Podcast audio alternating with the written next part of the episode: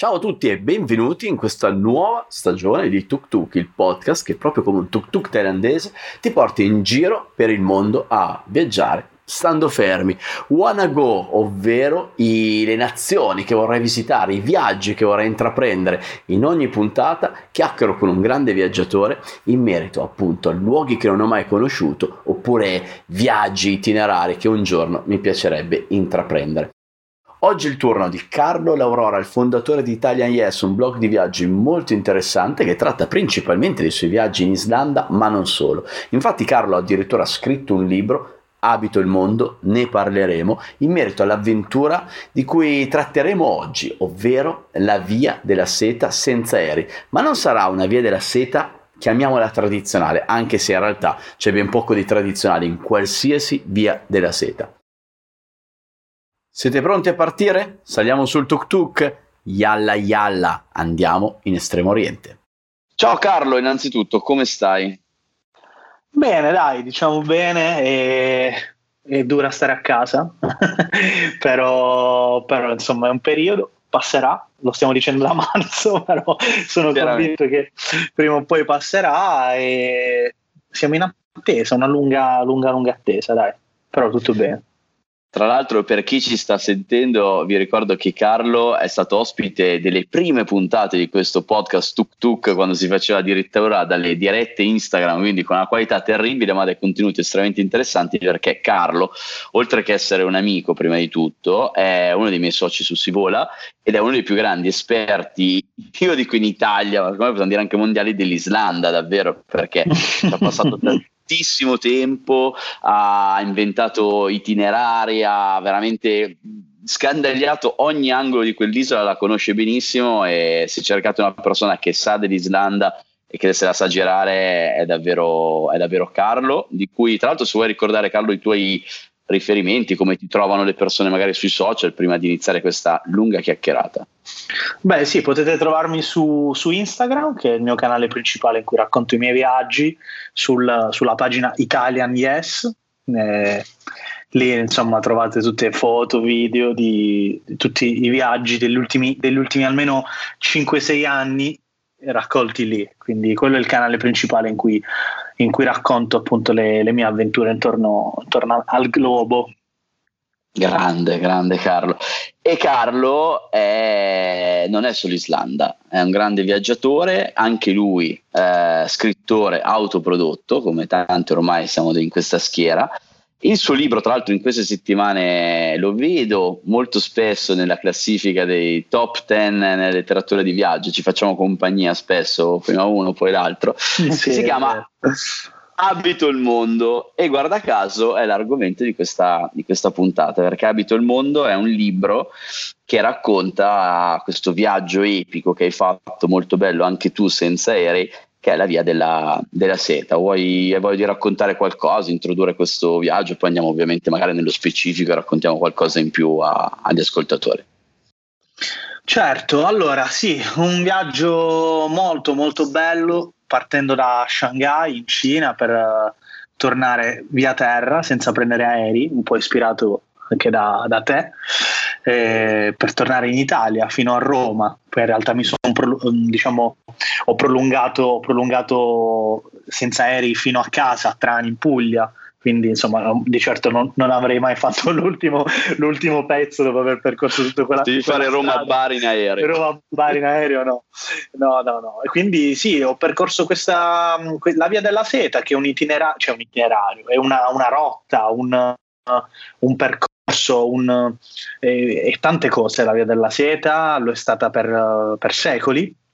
E diciamo che a un certo punto è stata anche dimenticata, eh, è stata una rotta tanto eh, battuta da, da, chi commerciava, insomma da, da viaggiatori durante, fino a un certo periodo, poi a un certo punto è stata dimenticata, infatti eh, questo poi diciamo se percorri oggi la via della seta ti accorgi che c'è, c'è, c'è un, un, buco tra, tra diciamo, il periodo in cui eh, il periodo di massimo splendore di quella, di quella rotta e, e, e, il giorno d'oggi. Quindi c'è un buco in cui eh, molto eh, di, di, quello che, che, si trova strada facendo è stato abbandonato. È stato abbandonato, poi per fortuna diciamo che dall'inizio del Novecento questa riscoperta della, della, via della seta che era appunto come dicevo un po' dimenticata. E oggi sempre più le rotte commerciali ovviamente adeguate ai tempi insomma, che corrono eh, camminano su questa strada.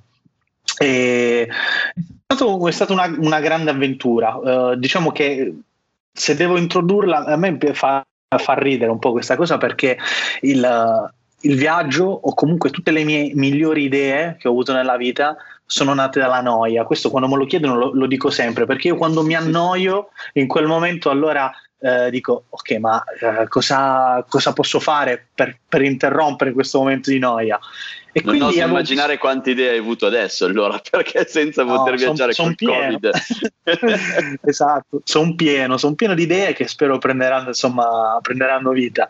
E comunque sì ero, ero, ero a casa e diciamo che avevo una necessità che era quella di prendermi del tempo non per forza un tempo troppo lungo ma comunque un periodo in cui eh, potevo fare quello che eh, dico sempre oggi è diventato molto più complicato che mai per ogni viaggiatore, cioè godersi il viaggio e non solo la destinazione. Quindi questo per me era, era fondamentale. Io non avevo, non avevo, mai avuto un'esperienza di questo tipo e avevo bisogno, e insomma, è arrivato il punto in cui avevo bisogno appunto di, uh, di fare questo tipo di esperienza. Quindi ho fatto, uh, mi sono chiesto cosa posso fare c'ho un libro che qui a casa con me, sempre ce l'ho sul comodino, un libro che si chiama I grandi viaggi. Sfogliando questo libro ho letto Via della Seta. Leggendo Via della Seta, diciamo, le mie sinapsi sono collegate uh, affinché arrivassi a pensare che da, da lì a due mesi uh, diciamo, era in programma un viaggio di gruppo in Giappone. E il, il biglietto di ritorno di questo viaggio di gruppo vedeva uno scalo appunto a Shanghai quindi lì le sinapsi che eh, iniziano a lavorare e mi dicono perché non da Shanghai non torni senza aerei e fai Zeta? Perché wow, no? Grande idea, perché no?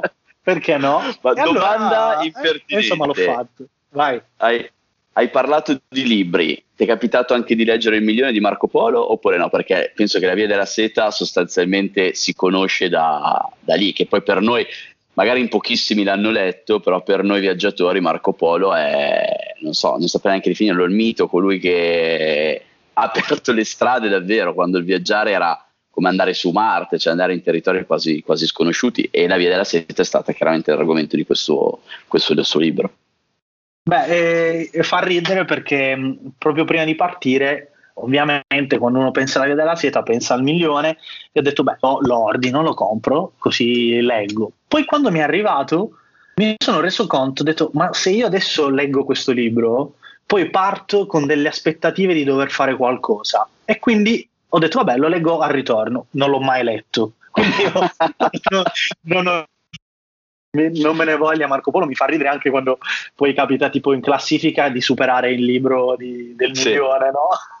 e mi fa ridere perché a volte magari sono davanti a Marco Polo. Ovviamente. Però è bella questa cosa di che comunque in qualche modo i libri ci creano aspettativa, libri come abbiamo anche le serie, i film televisivi, insomma noi siamo pieni di input e chiaramente pieni anche di aspettative. Quindi tu sei partito da un'idea, dalla noia, non ti aspettavi a questo punto niente, cosa hai trovato? Eh, ho trovato tanto. Uh, è stato un, un, viaggio, è stato un viaggio incredibile, è andato oltre qualunque mia aspettativa, anche se poi in realtà non ne avevo molte, ma ho, ho, ho riscoperto, diciamo che è, stato, eh, è, stata la prima volta in cui ho capito eh, tantissime cose. Infatti il mio libro, che poi insomma è il mio, anche il mio diario, è pieno di queste riflessioni che nascono man mano che il viaggio va avanti. Ho incontrato, diciamo, ho, ho trovato tanti popoli, tante differenze e mi sono reso conto di come queste differenze poi in realtà ehm, sono un qualcosa che, che, creiamo nelle nostre teste, perché eh, quando io ho percorso la via della seta, man mano che mi spostavo sempre più verso casa, è vero, sì, le cose cambiavano, ma un cambiamento così graduale che a volte magari noi eh, si immagina che basta superare quel, quelle linee immaginarie che sono i confini, che sono quelle linee create dall'uomo per uh, andare poi a trovare differenze abissali. In realtà non è stato così. Le, le differenze eh, si vanno crea- a creare, sì, ci sono differenze nel mondo, ma sono uh, molto molto molto attenuate rispetto a quelle che sono poi magari i confini appunto uh, geografici e più politici insomma delle nostre, eh, delle nostre, dei nostri paesi. Quindi eh, questa è stata sicuramente una, una grande lezione. Io no, non partivo con dei uh, preconcetti non partivo cioè diciamo che avevo già un, un, buon punto di partenza. La mia era comunque una visione del mondo uh, abbastanza credo reputo insomma una visione abbastanza aperta di quello che erano già le realtà eh, che, che, esistenti, però eh, nonostante la mia fosse già una visione abbastanza eh, aperta, appunto, eh, comunque è stata, ha superato questa, eh, questa diciamo, aspettativa, se possiamo chiamarla così. Quindi mi sono reso conto veramente che le differenze innanzitutto sono nella nostra testa, perché poi una volta che, una volta che ti trovi uh, faccia a faccia con, uh, con la signora che eh, che ti ospita nella guest house, come la nonnina qui a casa tua avrà sempre da preoccuparsi se hai mangiato, comunque no, eh, se, se hai freddo, se ti sei coperto. Quindi eh, le differenze possono stare nelle lingue, nel, negli strumenti che si utilizzano per mangiare, può cambiare eh, che ne so, eh, la moneta, questi, questi sono i dettagli, no? Eh, però poi la sostanza è che, eh, che, ovunque andiamo, ovunque ci troviamo nel mondo, siamo a casa, da qui poi nasce il titolo del libro che abito il mondo, no? Eh, io pensavo di eh, insomma, dove abiti? Io abito, sono, abito ovunque, nel senso casa mia è il mondo perché siamo figli comunque di un, eh, di un unico, di un unico, di, eh, cioè di, di un unico tutto, di un unico grande insieme. Quindi anche da qui poi viene, viene il titolo del, del, del, libro, del libro diario. Vero, vero, mi trovi tantissimo d'accordo con te. Eh, trovo tanti dei pensieri che ho avuto anch'io quando ho viaggiato, non facendo vedere la seta, ma quella parte, cioè quando mi, già mi sentivo cittadino del mondo, quando sono partito per il giro del mondo attraversando la Russia, scendendo in Cina e poi andando giù in Nepal, ho la questione innanzitutto delle differenze, proprio stessa identica sensazione, quasi non me ne sono accorto. Mi sono ritrovato contorniato di migliaia di persone dal colore della pelle molto diverso dal mio, quindi eh, chiaramente i cinesi, gli occhi completamente diversi, una lingua completamente diversa, una cultura diversa, ma poi ho trovato tante cose similissime. Nina è anche visto l'annata terribile che abbiamo avuto con i nostri nonni, eh, la nonnina è un pensiero bellissimo e che si trova davvero in tutte, in tutte le parti del mondo, dovunque. mi trovi davvero, davvero d'accordo. Mm, trovo tanto di quello che hai detto nella, nella mia esperienza personale.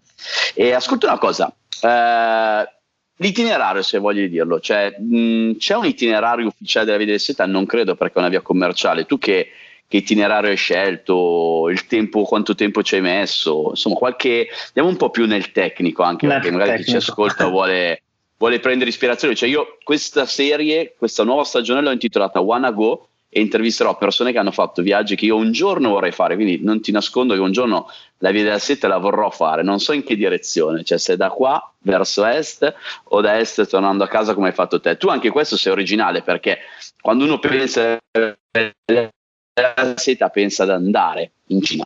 Tu invece sei tornato dalla Cina, quindi raccontami un po', magari se hai voglia, ovviamente, il discorso tecnico proprio. Allora, diciamo che la scelta uh, di partire dalla Cina e tornare in Italia è, è, nata, come ti ho detto prima, un po' per caso perché ero di ritorno da questo viaggio di gruppo in Giappone, avevo uno scalo a Shanghai e quindi ho detto perché no, parto di lì. Poi in realtà si è rivelata una scelta vincentissima perché eh, è stato un grande ritorno a casa. Di solito uno parte per allontanarsi da casa, invece io chilometro, metro dopo metro che percorrevo, tornavo a casa ed è stato, ed è stato bellissimo perché a un certo punto del viaggio eh, non, non, ero più con la mente, eh, la mentalità esotica di voler andare lontano a vedere qualcosa di diverso, ma ero curiosissimo di tornare a casa dopo quel viaggio rivedere, rivedere la mia Italia con, con occhi nuovi. Quindi da questo punto di vista, anche qui per caso, ma è stata una scelta assolutamente vincente, che insomma se, se a posteriori dovessi adesso di nuovo scegliere e tornare indietro, sicuramente fare di nuovo questa scelta di partire dalla Cina per tornare in Italia. Poi l'itinerario. Come dicevi tu, non c'è un, una rotta ben precisa, ci, sono in realtà tre vie della seta, mm, una che va più a nord, una un po' più, diciamo, più simile a quella che ho percorso io e una che va ancora più a sud. E, n- non essendoci praticamente, diciamo, magari uno quando percorre altri itinerari, non so, fa la transiberiana, le tappe sono quelle, quelle si conoscono. Esatto. esatto. La via della seta dava, non, non, a livello turistico non c'è un, una rotta, cioè nel senso non è pensata per i turisti che debbano percorrerla. Quindi è un po' come se avessi in un certo senso aperto una pista facendo questo viaggio perché sono diciamo mi sono trovato tranne per la parte cinese dove è un itinerario che qualcuno già propone cioè fare in Cina la via della seta e quindi determinate città per il resto no. Quindi io l'ho adattato un po' alle mie necessità Uh, purtroppo alcune, alcune, direzioni sono state obbligate dal fatto che eh, insomma avevo, avevo bisogno, uh, non, anzi non avevo bisogno, non potevo passare per determinati paesi, ad esempio l'Iran, eh, che è un, un, paese che avevo visitato già un anno prima di quel viaggio, non potevo passarci perché al mio ritorno in, uh, al mio ritorno in Italia sarei dovuto partire subito per un viaggio di gruppo negli Stati Uniti. E non so se ah, ricordi. Ecco perché l'Iran infatti non, non, L'Iran, non dà problemi, però effettivamente dà dei problemi a livello di passaporto.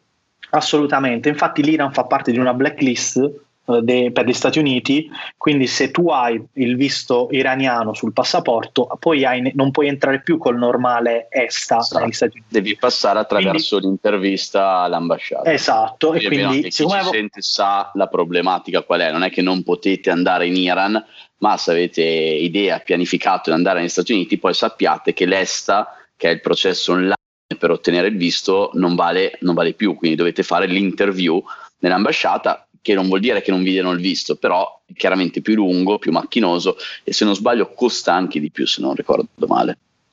Sì, sì, mm, costa, costa tipo 150 euro, almeno così un paio di anni fa. Adesso non so se, se è ancora uguale, insomma. Eh, comunque questo per me era un problema perché al ritorno io avevo questo viaggio già programmato e non mi trovavo con le tempistiche per rifare questo procedimento e quindi richiedere il visto. Quindi eh, da, diciamo questa è stata un po' l'unica cosa che ha condizionato il mio viaggio a livello di itinerario. Io sono entrato praticamente partito dalla Cina, l'ho attraversata tutta da est fino ad ovest, sono diciamo passato per le regioni secondo me forse anche più belle. C'è, c'è una regione che si chiama Xinjiang che non conosce praticamente eh, conoscono in pochi quando si parla di Cina perché eh, diciamo che è una regione come un po' è stato il Tibet spero non ci stia ascoltando il governo cinese nel caso saluto Xi Jinping eh, eh, grande mio amico comunque questa regione che è stata conquistata con la forza il Xinjiang come un po' è successo con il Tibet certo. e, e, quindi eh, diciamo è stata una delle parti più belle del, dell'itinerario cinese dove mi sono uh, letteralmente scontrato con quella realtà di una popolazione dominata, nel vero senso della parola, dal, dallo Stato centrale. Cioè, nel senso bello, uh, tra virgolette, nel senso però estremamente reale, qualcosa solitamente la Cina è abituata a nascondere no, i, le cose che non vanno bene, invece lì tu riesci a, tu anche viaggiatore, riesci a vedere con i tuoi occhi ciò che succede. Poi ci sono state delle inchieste, credo eh, se non sbaglio dell'emittente BBC, in cui praticamente c'era un giornalista che si introduceva nei campi di lavoro, perché lì ci sono camp- campi di lavoro. E la popolazione, la popolazione diciamo, originaria di quella, di quella zona, che sono gli Uyghur in inglese, e, ehm, praticamente cosa, cosa ha fatto il governo centrale cinese? A un certo punto ha mandato uh, un tot di popolazione dal, dalla parte centrale, quindi da Pechino, per far sì. che quando si andasse a votare si avesse la maggioranza. E a, a livello geografico anche incredibile, la città principale di questa, di questa regione sì, è Kashgar, è Kashgar e c'è la città vecchia, la città antica al centro e, e poi tutto intorno la città cinese moderna. È, è una roba incredibile. È assurdo. Cosa perché... molto simile che stanno facendo anche in Tibet, eh, perché io ci sono stato nel 2014, Lhasa, che è la capitale tibetana dove c'è il Potala Palace, come hai detto te, è uguale identico, il centro è abitato dai tibetani e fuori ci sono praticamente due terzi della città moderna cinese, paradossale la doppia lingua nei cartelli stradali, dappertutto, eccetera. Ed è la stessa cosa, si vede che è proprio un modus operandi per la Cina. Io non avevo, non avevo pensato al risvolto politico nel senso di elezioni, eccetera. Adesso mi è molto più chiaro anche quel passaggio per il Tibet, perché effettivamente il Tibet è stato invaso eh, in questo momento da, da, cinesi che ci vivono, quindi chiaramente ci sta che il discorso sia politico per poi fare le elezioni e avere a questo punto un voto favorevole in un certo senso. Molto interessante questa cosa. Sì, Scusa. praticamente nel, 2000, nel, 2010 o 11, adesso non, non, ricordo esattamente se il 10 o l'11, ci sono state delle proteste, in quanto la popolazione è una popolazione, diciamo, a livello eh, di origini arabe, quindi si è fatta sentire, non, magari è, è, stata un po' più, um, possiamo dire, insomma, rumorosa rispetto ai tibetani. Si è fatta sentire parecchio, ci sono state le proteste, mh, mm, morta tanta gente anche durante queste, eh, queste, rivolte. Quindi in quel momento cercava un modo uh, legale il, il, lo Stato centrale praticamente per, per tenere a bada la situazione e ha mandato a vivere lì così tanta gente da avere poi un certo. consenso consenso, un consenso lecito. Poi insomma ci sarebbero tantissime, potremmo parlare per tre ore di, questa, di questo argomento. Geograficamente parlando, considerando la Cina per chi ha di fronte a sé la mappa in questo momento, dove si trova questa regione? Allora, diciamo è la, è la parte più, più, ad ovest, la parte okay. più ad ovest è quella al confine con praticamente il, il Kirghizistan. Ok, ma siamo già a ridosso degli Urali, perché quella zona non la conosco. Gli Urali sono zone invece in Kirghizistan.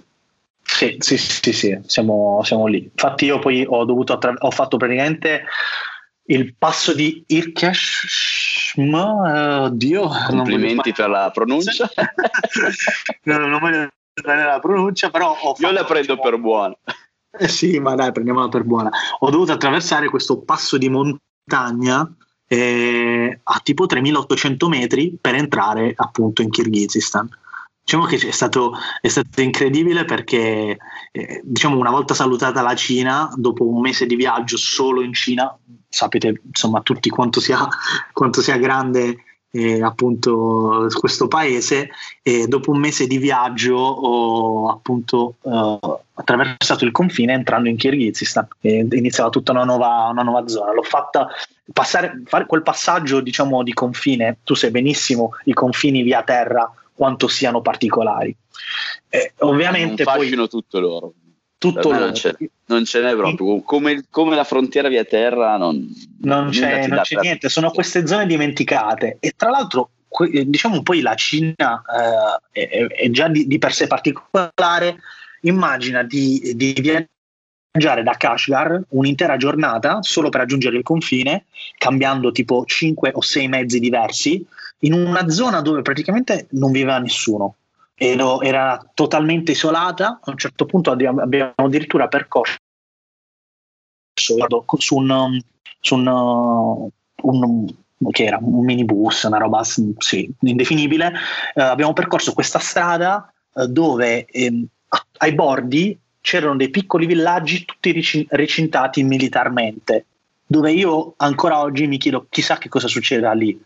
E per arrivare poi a questo confine, confine appunto come ti dicevo sperduto tra le montagne a 3800 metri dove non c'è un'anima viva e ho passato praticamente tutta questa giornata ad organizzarmi affinché eh, riuscissi ad arrivare a questo, questo, questa frontiera, su, dopo mille, mille controlli di ogni tipo, supero questo cancello proprio a livello, eh, era molto scenico perché era, era, un vero e proprio cancello tra le montagne, supero questo cancello ed entro in Kirghizistan. E la cosa bella è stata che a quel punto mi sono reso conto di aver organizzato tutto il passaggio del confine fino al confine stesso ma non essere organizzato per proseguire dopo in, in Kirghizistan. E quindi ci siamo ritrovati, ci siamo ritrovati io, Andrea e una, un ragazzo della Repubblica Ceca, di cui non ricordo più il nome, lo saluto se ci sta ascoltando. Andrea era un tuo compagno di viaggio? Andrea, Andrea sì, era il mio compagno di viaggio. Okay. Sì, sì, sì. E, um, abbiamo attraversato questo confine eh, nel nulla e, e, dopo il confine avevamo trovato un, un pullman con dei un pullman, per carità, erano dei turisti inglesi, eh, è presente quel, quel, tipo di turista eh, sulla settantina facoltoso di quei paesi come l'Inghilterra, no? E quindi il, il, il turista di quel tipo lì che si va a, via, a fare il viaggio via terra in Kirghizistan che però aveva per sé un pullman turistico tutto organizzato privato. Chi non ha un Questi pullman ragazzi, turistico organizzato in Kirghizistan per i fatti eh, propri? Chi non ce l'ha, voglio dire. E questi signori super gentili ci dicono, sentono la nostra storia, insomma, che eravamo lì a fare questo viaggio via terra, dicono, beh, possiamo accompagnarvi col nostro super pullman lussuoso fino al villaggio che distava tre ore insomma, noi felicissimi, che è una notizia meravigliosa. Finché non facciamo i controlli del passaporto, insomma, i timbri vari, e una volta arrivati, entrati appunto nel, nel, paese, arriva la loro guida da noi e dice: Guarda, guardate, non possiamo portarvi con noi perché eh, qui ci sono tutti i tassisti locali e, e praticamente non vogliono che portiamo, vi, portiamo, vi portiamo al villaggio, no? Quindi non volevano i tassisti che ci portassero perché dovevano insomma a, a, questo passaggio andava a ledere eh, sì, sì, andava praticamente a creare un danno al, appunto al loro business lì eh, un po' presi dalla, dall'orgoglio dall'orgoglio abbiamo detto ok noi eh, continuiamo a piedi non vogliamo non vi daremo i nostri soldi anche perché se non ricordo male, volevano l'equivalente di una quarantina di euro, che in Kirghizistan eh. 40 euro ci campi una settimana. Eh, eh, ma no, di più credo, anche di più. Quindi sì, sì, credo sia stato il paese dove insomma, il costo della vita è basso in assoluto in cui sia mai stato. E quindi no, non volevamo pagare questi 40 euro, abbiamo iniziato a camminare con i nostri zaini sulle spalle tra le montagne e abbiamo camminato tipo tre ore più o meno, tre ore. Allora, quindi una, almeno una quindicina di chilometri. Sì, sì, abbiamo camminato un circa tre ore fino a quando non ci ha raccattato un, un ragazzo che ci ha portati fino al primo villaggio. Poi ah. dal, da, sì, sì, sì, da questo primo villaggio insomma, abbiamo trovato poi ospitalità in una guest house gestita da due nonnini in questo posto do, di veramente dimenticato dall'uomo tra tra le montagne dove non c'era internet, dove non c'era la luce, la gente, cioè, c'erano questi piccoli ragazzi che erano dei, dei, pastori che potevano avere massimo 10 anni, che giravano per il villaggio tra le montagne, insomma una roba veramente molto bella. Poi da lì il viaggio, dopo il Kirghizistan siamo entrati in, um, in Uzbekistan, tutte queste terre con lo stan, no? Stan appunto vuol dire, vuol dire terra, che però io mi ricordo benissimo quando raccontavo di dover andare in Kirghizistan, Uzbekistan, Kazakistan, a casa ero tutti preoccupati, no? perché i telegiornali ci fanno sempre pensare che questa, questa, questo suffisso sia, sia, sinonimo di pericolo. E quindi entro in Uzbekistan, Uzbekistan è un posto incredibile eh, dove la storia fa da protagonista. Eh su tutte Samarcanda. Eh, infatti Samarcanda, stavo per dire Samarcanda. Sì, sì, sì, Samarcanda diciamo è, è un po', un po la, la, prima della classe, ma poi c'è Kiva, ci sono, ci sono tantissimi posti, eh, tantissimi no, ci sono tre o quattro posti principali da non perdersi assolutamente in Uzbekistan e sono dei veri, delle, dei veri gioielli, dei, bellissimo, bellissimo. E, Appena si riapriranno le frontiere dobbiamo fare dei viaggi di gruppo in quella zona comunque. Io sto guardando Georgia, Uzbekistan, mi sta attirando in un modo io e secondo già... me sono delle nuove mete proprio. Avevo, avevo l'anno scorso, eh, non so se ricordi, avevo fatto un viaggio di gruppo in Cina sulla sì, via della seta. E avevo preparato, cioè in realtà cioè, l'ho preparato e dovevo andare online quest'anno, un itinerario che proseguiva, quindi partire dal Kirghizistan fino al, al Mar Caspio. Avevo per permettere a chi era venuto l'anno precedente di poter continuare. Sì, sì, sì, sì, prima o poi lo faccio, insomma, appena si, si potrà, poi ci torniamo tutti. E quindi eh, dicevo, l'Uzbekistan è stato un, un, tuffo nella storia. Lì, come dico anche nel libro, ho un po' eh, indossato di nuovo i panni del turista perché sono delle città dove devi andare a visitare, non puoi non puoi non farlo, no? vai diciamo lì proprio uh, nel museo, vai nel, nella città antica, quindi devi, devi assolutamente rifarlo. Mi sono spogliato di questi vestiti da turista, ho rimesso quelli da viaggiatore e ho proseguito uh, il viaggio entrando in Kirghiz, entrando scusami in Kazakistan con, ricordo benissimo, una tratta in treno di 25 ore filate da, da Aktau, fino ad Aktau, che era praticamente Aktau era questo porto in eh, Kazakistan, da dove dicevano, ti dico dicevano perché non ci sono informazioni online, c'erano solo dei forum in cui erano, era Beh, tipo una leggenda, no? Era tipo una leggenda. C'era questa, questo porto che si chiama Aktau e da lì Uh, avrei dovuto diciamo uh, trovare una nave uh, per attraversare il Mar Caspio come vi dicevo prima non potevo fare la parte sud, quindi passare dall'Iran, quindi la soluzione, l'unica soluzione era quella di attraversare il Mar Caspio in nave. E ti sei guadagnato una grande avventura, perché tra l'altro tu hai parlato di forum di viaggiatori, è pazzesco perché sono quelle frontiere che veramente danno, danno, tantissimo. Io sono finito senza saperlo sul forum della Lonely Planet quando attraversai il confine tra India e Birmania, dove io passai tantissimi pomeriggi, ore su internet a cercare la soluzione e io riuscii a attraversarlo per diciamolo tranquillamente, una botta di culo perché non, non, non, c'è stato niente, quindi non ho potuto poi aiutare altri viaggiatori, anche se ho creato un contatto nell'ultima città indiana prima della Birmania che poi dopo ha garantito ad alcuni di attraversare quel confine, ma ecco, ancora tornare sui forum, cioè come è andato veloce il tempo, no? adesso tutto eh, gira su Instagram e Facebook, ma le vere informazioni girano ancora sui forum, cioè mi hai proprio sì, fatto fare un salto indietro nel tempo Carlo su questa quella, cosa. Quella del, quella del il passaggio tra India e Birmania me lo ricordo perché nel libro insomma è descritto, è descritto bene, Tosto, Anzi, sì. anche, anche, molto emozionante.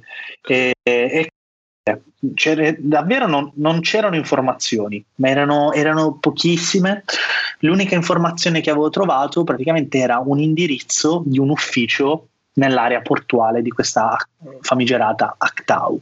Quindi io dopo aver fatto 25 ore di treno, un treno che tu puoi ben immaginare in quella zona, un treno dove eravamo praticamente in un vagone, potevamo essere 150 persone, solo nella mia zona eravamo tipo in 12, eravamo accatastati uno, uno sopra l'altro. Assembramenti in stile Covid proprio. Assembramenti a non finire, treno bellissimo dove praticamente ogni fermata salivano queste donne in cui provavano a venderti, era proprio la via della seta quella, no?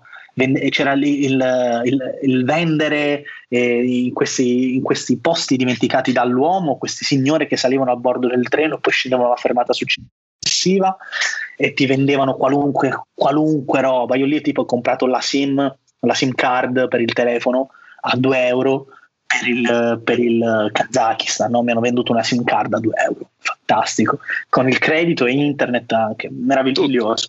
Quindi sì, a un certo punto da una busta ha tirato fuori anche un pesce essiccato, quindi ti faccio capire che eh, eh, poteva venderti veramente qualunque, qualunque cosa.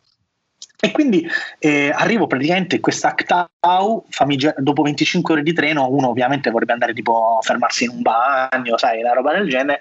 Io salgo su un taxi al volo, il primo taxi che trovo fuori dalla stazione perché avevo necessità di correre a questo ufficio e no, avevo paura, diciamo che oltre l'indirizzo, l'altra informazione che trovavo online è che da questo porto partiva una nave ogni due settimane, ma non era regolare come partenza. Quindi puoi ben immaginare che avevo paura di rimanere bloccato in una città portuale per due settimane, insomma, un po' una noia, un po' una noia.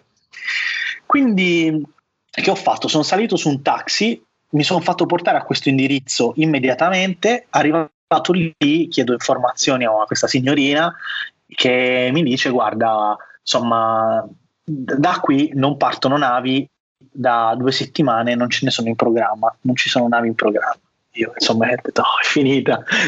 Già mi immaginavo dover prendere un volo Actau, Baku, non lo so se esiste, però mi immaginavo già su un aereo per, dover, per, attraversare, per attraversare il Mar Caspio. Così, insomma, un po' deluso, vado via da questo ufficio, lascio il mio numero dicendo se avete info certo. chiamatemi vado a fare una bella colazione mi ricordo questa è stata la felicità di andare a fare colazione dopo 25 ore di treno faccio colazione dopo, dopo un po' praticamente insomma mi arriva una chiamata sempre da questa signorina che lavorava in questo ufficio in cui mi dice guarda forse parte una nave da un porto che ha aperto ieri 70 km più a sud da, di Actau Ah, tra in che lingua? In inglese tutto questo? Quindi hai avuto anche la fortuna di trovare qualcuno no, che parlasse cioè, nel senso, no, no, eh, no, è qui che ti sbaglio.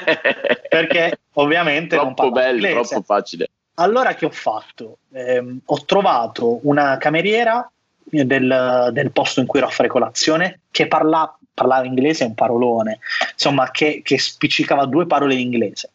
Quindi io che ho fatto? Lì ho iniziato a fare dei disegnini su un tovagliolo. cioè, questo tovagliolo l'ho conservato perché è veramente un. Guarda, ce, ce, l'ho, ce l'ho da qualche parte qui. Ho iniziato a fare dei disegnini con una barchetta, tipo il mare. fatto, io ricordo benissimo quella, la disperazione nel comunicare e quindi ho comunicato in questo modo e guarda, ora pensandoci se mai dovessi fare una ristampa del libro, metterò, metterò anche il voto di questo, sì, di questo sì, fazzolettino sì, da bar perché è incredibile. E quindi Su questo però credo che noi italiani modo... abbiamo una, una, marcia in più, eh, perché il fatto di riuscire a farsi capire, il gesticolare per cui tutto il mondo ci prende in giro, eh, ma in questi casi comunque una marcia in più c'è, assolutamente. Aiuta tanto. Aiuta tantissimo. E, e, e, quindi niente, io sono riuscito a comunicare in questo modo, ho capito che, che c'era una nave, sono tornato all'ufficio per far, perché la, signor, la signorina uh, no, non c'era la signorina all'ufficio che parlava inglese, poi a un certo punto, quando sono tornato all'ufficio, c'era un altro signore, parlava, parlava un po' inglese, quindi mi ha spiegato bene questa roba, le 70 km a sud di Actau. Vabbè, insomma, fa... Cioè, guarda, stasera ti richiamiamo, verrà un ragazzo a prendervi, vi porterà alla nave. Fatto insomma, oh, che culo, sono appena arrivato e stasera non parte una nave da due settimane e già mi portano via. Fino a quando praticamente eh, trovo, trovo, un ostello, il più lercio, perché ho detto, beh, non devo nemmeno dormire, vado solo a lavarmi Certo. Trovo un ostello tipo 3 euro, era su una statale, cioè dove c'erano praticamente tutti i camionisti che si fermavano a dormire per la notte, era un post, davvero uno dei posti più brutti in cui abbia dormito durante, durante tutto. Pagato 3 euro, appunto mi lavo, insomma mi rilasso un po' e aspettavo questa chiamata, questa chiamata che ovviamente non arrivava. Poi a un certo punto squilla il telefono, mi chiama eh, un ragazzo dice, che aveva il mio numero Uh, ciao, sto venendo in hotel, uh, vengo per portarti i biglietti della nave. Uh, prepara 80 dollari, credo, erano 80 dollari US, 80 dollari. Insomma, a un certo punto ero in ostello, sento bussare alla porta, vado ad aprire, vedo questi due tizi che entrano in camera senza, senza chiedere, senza dire niente, si siedono sul letto, aprono una valigetta e, e lì tirano fuori dei fogli anche questo, cioè, anche questo è conservato. E, e, mi fa, guarda, inizia a scrivere su un foglio, scrive, non lo so, il nome, e mi scrive il nome, inizia a scrivere il, gli orari, il nome della nave, e mi dà un foglio bianco con scritto a penna da lui, e mi dice, questo è, questo è il biglietto della nave. Allora, tu immaginati la scena, ero già in un posto terribile dove non mi fidavo nemmeno ad andare in bagno, che ovviamente non era in camera, no? Ehm, questi due che ti vengono a bussare alla porta ti chiedono 80 dollari, che in, ripeto, in quelle zone di mondo 80 dollari sono tanti. Sono tanti soldi. Sono tanti soldi, quindi io mi sono ritrovato a comprare questo biglietto che era praticamente tipo il mio nome più dei, dei, dei codici scritto su un foglio bianco, pagarlo 80 dollari al buio. E lì, diciamo, un po' il mantra del, del viaggio era mi fido delle persone, come va, va. Se devo prendere qualche fregatura, la prendo e amen, fa parte dell'esperienza. Certo. Quindi mi sono fidato, ho pagato il mio foglio, il mio foglio bianco e, e ho detto questa ragazza è andata via, praticamente erano in due, era uno colui che mi vendeva il biglietto, l'altro era l'interprete, un ragazzo che parlava inglese, si era portato insieme. E facevano 40 e 40. Esatto. e quindi e quindi niente, hanno detto guarda ti chiameremo stasera o stanotte, stanotte tieni il telefono acceso uh, e ti veniamo a prendere, veniamo a prendere, ok, e quindi io insomma passo tutta la giornata lì ad Actown, arriva la notte, ovviamente l'ansia di, certo, di c'era una chiamata notturna, quindi non riesco a chiudere occhio, ero lì che aspettavo, guardavo il telefono tutta la notte, questa chiamata non arriva mai. Ho detto vabbè, il giorno dopo era, erano le 6 del mattino, ho detto ok, vabbè, ho preso il cosiddetto pacco, mi hanno dato una bella fregatura, sono fatti in tasca i loro 80 dollari, ok, al, al che esco, vado a un supermercato che il più vicino era tipo a 3 km, nel momento in cui sto entrando nel supermercato mi squilla il telefono, era l'ora di pranzo ormai, e, e squilla il telefono, guarda stiamo, stiamo arrivando, scendi, praticamente dopo, dopo, che ero stato chiuso tutto il tempo, eh, arriva questa chiamata, inizio Leggi a correre per tornare, fare questi tre chilometri lontanissimo. Era. Vabbè, insomma, arrivo eh, e alla fine davvero c'era, c'era questo ragazzo che ci carica a bordo e ci porta a questo porto. La cosa poi assurda è che il porto aveva inaugurato il giorno prima. Eravamo, eravamo la seconda nave che partiva da quel porto nella storia. Chissà oggi che cosa c'è lì, mi, mi chiedo. Sì, sì, sì. Quindi siamo rimasti 12 ore finché ci hanno fatto controlli, anche perché la nave che noi dovevamo prendere arrivava da Baku, che era anche la nostra insomma, destinazione finale, ma è stata trattenuta in, in, in acqua, in, diciamo in mezzo a mare praticamente per tanto tempo perché la polizia doveva fare dei controlli quindi siamo stati ad aspettare un tempo infinito. Ci siamo imbarcati tipo a luna di notte del, del, insomma, successive e, e, poi partito. Insomma, abbiamo attraversato il Mar Caspio, c'erano anche altri ragazzi internazionali, c'era una ragazza australiana, un ragazzo mh, della, della Catalogna e una signora svizzera che viaggiava in bicicletta. Quindi eravamo noi cinque più un ragazzo wow. ar- uh, armeno, cre- no, armeno no, per impossibile, perché non ci va in Azerbaijan, era proprio dell'Azerbaijan. E, ehm, quindi abbiamo attraversato insomma, il Mar Caspio, siamo entrati, arrivati a Baku. Baku è stato un po' un ritorno alla civiltà perché Baku è una, una città proiettata a, al, al, mondo occidentale, cioè mi, mi, era sembrato qualche strada ricorda molto Parigi. Infatti, poi ho letto anche che sono stati chiamati degli architetti francesi ah okay. per, per, costruire palazzi. Quindi è molto elegante. Tra l'altro, era appena passato il, mm, il Gran Premio, eh, la Formula 1. Passava, passava okay. era, era, era, tipo stavano smontando, stavano smontando appunto tutta la pista che passa per la città a Baku. Wow. E quindi da lì un po', insomma, poi lì ho festeggiato il mio compleanno, era era il giorno del mio compleanno a Baku, è stato molto bello perché si era formato questo gruppo no, di gente che attraversava il Mar Caspio. Abbiamo fatto sì. un po' di festeggiamenti, sì, sì, sì. E, e da lì insomma abbiamo proseguito il viaggio uh, attraversando Azerbaijan, Georgia, in cui ero già stato, paese incredibile. Uh-huh. Tra l'altro, eh, lì ci voglio andare tanto. Silvio, oltre in sé girare la Georgia, c'è la capitale che ha tutta una scena giovanile bellissimo. Tbilisi, vero? Tbilisi, sì, sì, esatto. E vi, vi, dirò di più: se andate a Tbilisi c'è un ostello che si chiama um, Fabbrica. Andate a dormire lì perché è spaziale, ragazzi. Spaziale, eh, anche il suggerimento. E da lì, poi, insomma, dopo la Georgia, sono entrato in Turchia. Sul, sì. sì, sì, sul insomma. La parte di uh, Turchia asiatica, per chi non ha davanti una mappa, giusto per capire. Sì, perché c'è la Turchia europea che è fino a Istanbul, ma qua c'è una grossa fetta di Turchia asiatica da fare. Esattamente, esattamente. E sono entrato um, da Trebisonda, sì, era la, la prima città in cui, in cui, sono entrato in, uh, in Turchia. E bella, molto bella, insomma, era già un'atmosfera completamente diversa. Poi è stato bello perché il confine tra Georgia e, e Turchia è tutto sul Mar Nero, quindi sì. abbiamo, c'è questa strada che costeggia il Mar Nero eh, abbiamo fatto tutto questo, questo, tragitto con un pullman, ero, era un, su un pullman, sì, era un pullman, eh, fino a Trebisonda, poi mi sono spinto fino in Cappadocia.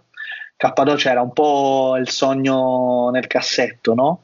Perché, perché avevo voglia di, di, di, insomma, oltre di vedere la regione, di fare quel bellissimo e famoso volo in mongolfiera che insomma ho avuto la fortuna di, di, poter fare anche perché non è una cosa certa, perché ovviamente certo eventi, dal tempo, dal, insomma, da, da, diversi fattori.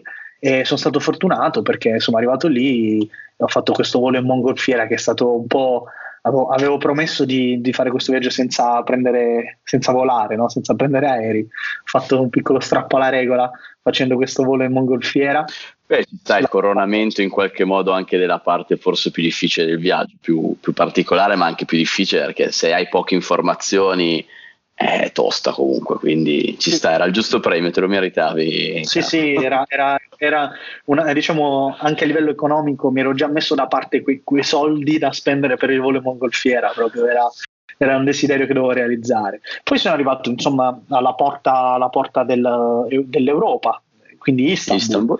Istanbul, città incredibile, bellissimo tra l'altro perché eh, quei giorni Vero. cui viaggiavo in Turchia ehm, era, era il mese del Ramadan ed è, ricordo con estremo piacere un momento in cui insomma Istanbul per me era, era un po' la fine del viaggio perché una, poi entrando in Europa era, era tutto molto più, più semplice, no? finiva, certo. un po' la parte più complicata. Quindi ricordo questo bellissimo momento al tramonto dell'ultima sera a Istanbul in cui ero in una strada piena di, di ristoranti, eravamo tipo potevano esserci centinaia e centinaia di persone tutte con i piatti davanti che aspettavano il canto, insomma, il canto della preghiera.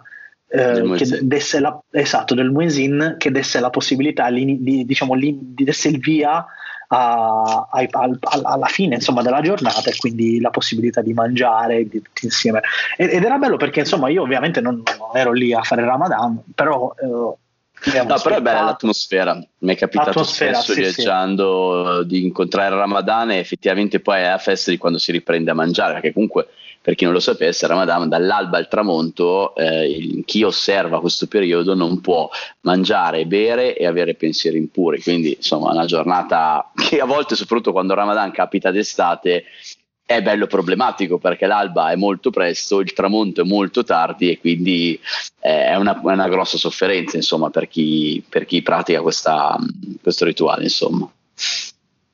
E insomma, sì, ricordo veramente con piacere quel momento di festa con persone che io non conoscevo, che erano lì nelle loro tradizioni. Io mi sono un po' eh, immedesimato con loro, anche se non era insomma, per me necessario, ma è stato, stato un momento bellissimo. Poi, poi da lì, insomma, eh, Istanbul, come, come, dicevamo, è la porta sia per l'Asia, però se si, si prosegue al contrario, è la porta per l'Europa. Eh, diciamo che la parte eh, europea l'ho attraversata abbastanza velocemente mh, mm, perché insomma era una zona che io già conoscevo. Mi sono spinto fino a Venezia. Venezia era un po', un po' la Quindi cosa hai fatto? No? Treno? No, uh, no, in realtà no. Uh, ho fatto da, da, Istanbul a Sofia in treno, con un treno eh, notturno. In Bulgaria. Sì, e poi da Sofia ho preso un pullman che mi ha portato direttamente a Venezia. Eh, ah, beh, sì, tipo diciamo, il mio con cui sono andato, ho iniziato il giro del mondo che mi ha portato a Varsavia, quello delle badanti. Esatto, esatto, esatto. Ero, era, era, era, pieno di badanti, esatto. Sì, sì, sì, sì. Grandissimo. Sì, sì, sì, questo tra l'altro tratta lunghissima, infinita. Sì, sì. Però anche lì in quel caso pieni di, pieni di cibo, almeno a me mi davano il cibo da mangiare, si preoccupavano che stessi bene, che stessi al caldo per l'aria condizionata e tutto, quindi immagino che più o meno anche a te sarà andata una cosa simile. Ma guarda, in realtà era, era, era notte ed ero abbastanza, okay. ero abbastanza rincoglionito, no? e quindi dormivo dormivo, mi svegliavo, non capivo, arrivavamo poi a, insomma alle, alle, frontiere perché lì ci sono pa- qualche paese in cui bisogna uh, mostrare il passaporto e quindi è stato tutto abbastanza confuso, poi sono arrivato in Italia, sono arrivato a Venezia, era, avevo tantissima voglia di, venire, di arrivare a Venezia, no? di vedere un posto un po' simbolico anche per, per Marco Polo. Quindi... Eh sì, perché sì. tu potevi tranquillamente scendere in Grecia e prenderti un traghetto e arrivare in Puglia, invece sei proprio arrivato a Venezia, quindi ci hai dato sì. un che di, di, leggendario a questo viaggio, proprio penso un richiamo sì, proprio a Marco Polo. Sì, esatto, è stato un po' un tributo. Eh, perché comunque, anche se non ho letto il suo libro, mi perdoni se ci sta Sulla fiducia. Se ci sta ascoltando, lo saluto, grazie Marco. E, e sì, sono arrivato a Venezia un po' per questo, cioè, principalmente per questo motivo. Poi da lì ho fatto un paio di tappe, ho fatto Venezia, Padova, Bologna, Siena fino a Roma. Roma okay. si è concluso il viaggio al cospetto del Colosseo. Eh, bellissimo, sì, bellissimo. Cospetto Senti, del... il luogo più bello in assoluto immagino Padova, giusto? Perché è vicino all'Islanda, Padova. Perché è vicino... esattamente, esattamente. No, no, Padova è bella, cioè, siamo fatto una bella serata a Padova, ci siamo divertiti. Però luogo più bello in assoluto eh, dipende, ci sono vari, diciamo, varie è categorie. Eh? Questa domanda, quando me la fanno anche a me non so mai come rispondere. sì, perché comunque i momenti diventano particolari per come li vivi. Quindi yeah. non c'è un posto assoluto più bello. Io ti posso parlare di momenti più belli. Eh, c'è stato un momento in cui era l'inizio del viaggio, ero vicino a Xi'an, ero sulla montagna sacra chiamata Huashan in Cina sì. e lì c'è il percorso più pericoloso al mondo, che è un percorso assurdo, che ho, insomma io, io soffrivo tantissimo di vertigini, cioè avevo proprio paura delle altezze che i balconi quando ci torno più. Quindi c'è questa pedana in legno attaccata a questa parete, a, a parete che cade a picco per 2000 metri e quindi ti agganci con dei moschettoni di dubbia, dubbia qualità, made in Cina. Esatto. Che poi è un po' come ho fatto io alle Hawaii, no? Tu sai che io comunque ho, ho il terrore del decollo, mi, ho, ho, qualche problemino e sono stato io a proporre di fare l'elicottero, senza, le, senza, i portelloni e infatti sono uscito con una tendinite al braccio da quanto stavo tenendo perché mi sono letteralmente cagato addosso. Però lo rifarei perché ragazzi, anche se avete paura di qualcosa, paura è giusto, ci sia, però non fatevi mai condizionare la paura. Quindi Carlo lo dice io ve lo dico, andiamo oltre certe paure, insomma. Senti sì. Carlo, ma secondo te è un viaggio adatto a tutti oppure no?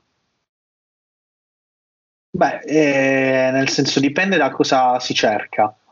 Eh, un viaggio adatto a tutti dipende da, da, da che, che, mindset si ha, cioè che, che, modo di pensare si ha e cosa, cosa uno vuole da un viaggio non è, per me non è tosto eh, da come l'hai raccontato. C'è anche a livello di eh, cioè devi volerlo ci vuole determinazione probabilmente tanta sì, nonostante non sia molto lungo perché io ci ho messo appena 70 cioè appena ci ho messo 70 eh, giorni la seconda domanda era quella. Non, è, non, è, un viaggio lungo ma è, è provante perché in Cina veramente ci sono state tantissime situazioni in cui la comunicazione è inesistente e ricordo, ero cre- credo a Lanzhou, città di 20 milioni di abitanti, ma che non conosce nessuno. Fantastico, no? La Cina, perché la, cioè una città di 20 milioni di abitanti dovrei andare da un passante e dire conosci Lanzhou e dovrebbe dire certo, in realtà dov'è Lanzhou? Quindi ero lì, ricordo che le mappe non funzionavano, cioè non era, non era, precisa la posizione dell'ostello in cui dovevo dormire, è stata un'impresa trovare il posto per dormire, un'impresa fatto chiamate, ma eh, tipo poi chiamavo il mio amico Carlo che parla cinese, mi facevo mandare i, i vocali su WeChat per parlare, era, era un incubo, era, cioè, no, a, livello, a livello di se non si ha tanta pazienza e forza di volontà, nella prima parte è dura, molto dura, la comunicazione è inesistente. La, I primi occidentali li ho rincontrati da Xi'an, è stato l'ultimo posto in cui li ho, li ho visti, poi li ho ripresi in, in uh, Uzbekistan, quindi dopo gli ultimi occidentali dopo più di un mese. Eh, tanto, insomma. Tanto. Tosto, tosto. Sì, Senti, sì. questi 70 giorni è stata una tirata o il tempo giusto? No, è stato il tempo giusto. In realtà io non, okay. ho, non avevo dei limiti di tempo. Uh, andavo. Se insomma ci fossero stati dei, dei contrattempi, magari ci avrei del contrattempo, forse si usa il single sì, sì. ehm, se fosse stato un contrattempo, insomma, ci avrei messo di più, ma è andato liscio. Cioè, non, non, ho, non ho, forzato i tempi assolutamente. Quindi ho certo. visto quello che, tutto quello che volevo vedere, l'ho visto, tutte le esperienze che volevo fare le ho fatte. Sono rimasto bloccato solamente a Kashgar perché eh, il primo maggio in Cina è una festa che dura tre giorni e, e praticamente in Cina durante le feste nazionali chiudono le frontiere via terra. No, non si lavora, quindi non puoi passare i confini via terra e quindi tipo lì sono rimasto bloccato tre giorni in più rispetto ai, due, ai due che avevo programmato, ma eh, l'altro intoppo ci sarebbe potuto insomma essere nel caso in cui non fosse partita quella nave lì in Kazakistan però certo. insomma è andato, tutto, è andato tutto liscio è andato tutto liscio e ci ho messo quel tempo lì noi diciamo circa 10 settimane un, un tempo ragionevole senti una sì, cosa è vero che poi dipende da ogni viaggiatore ognuno anche ha le aspettative che ha dove vuole dormire dove vuole mangiare eccetera eccetera che esperienza vuole fare però diciamo per viverlo bene che budget si può considerare per queste 10 settimane? Poi anche dimmi un budget settimanale, eh, poi uno in base a se lo vuole fare più lungo o più corto si fa le sue idee. Proprio se fossimo a un pub, ci beviamo una birra e mi dici guarda, lo puoi fare con tot. Poi ovviamente guarda, ognuno si tara. Allora, um, io ho cercato di spendere poco, cioè ho cercato di spendere poco, ma non perché non volessi spendere, ma perché volevo vivere un'esperienza low budget. Cioè, nel senso, preferivo l'ostello, preferivo la guest house, eh, insomma mi tenevo, mi tenevo, basso il pranzo nel, nel, posto locale, non nel posto magari certo. internazionale. Uh, esclu- escludendo i voli, perché il volo, diciamo, io ero di passaggio a Shanghai, quindi non ho pagato i voli, ho speso 2000 euro, che comunque Cavolo, è, per 10 settimane è molto poco. È molto poco. È molto Sei poco. stato come il mio giro del mondo, 15 ore al giorno spendevi sì, sì, sì. No, no, no, non so quant'è al giorno, 15 euro? Beh, però penso di sì, perché dunque 10 settimane sono, beh, sono 70 giorni, se è 2000 diviso 70, poi adesso lo facciamo in diretta. Ah no, è, è, il doppio, è 28 euro al giorno. È 28, 28 euro. Dai, non è, non è, andata male, non è andata male.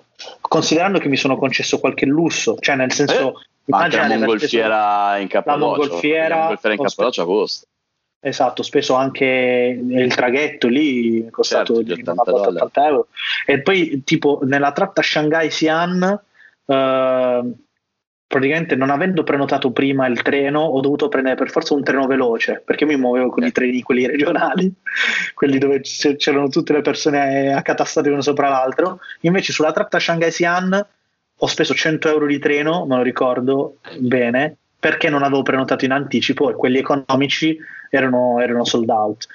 Quindi già immagina che stanno, ci sono spesi già praticamente 300 euro solo di queste tre cose.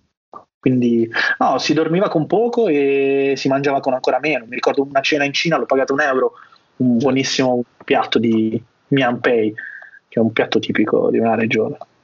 Fantastico. Quindi, sì, sì, sì. Ha fatto venire una voglia tremenda di farlo.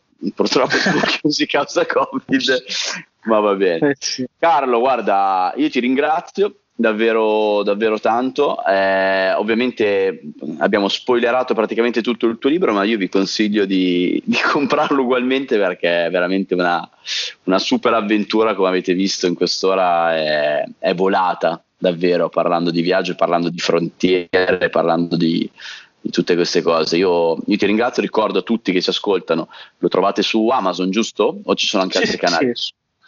No, no, è su Amazon, è su Amazon perché come hai detto tu prima è insomma autoprodotto attraverso Amazon e compratelo così posso superare Claudio in classifica. esatto, esatto, esatto, esatto. Carlo ti ringrazio, spero di vederti davvero presto. A presto, dai, grazie, grazie a te per avermi fatto rivivere questa, in questa ora un viaggio di, a cui non pensavo da, da un po'. eh, fa bene ogni tanto, fa bene. Eh grazie sì, assolutamente. Ciao Claudio. Ciao ciao. Alla prossima.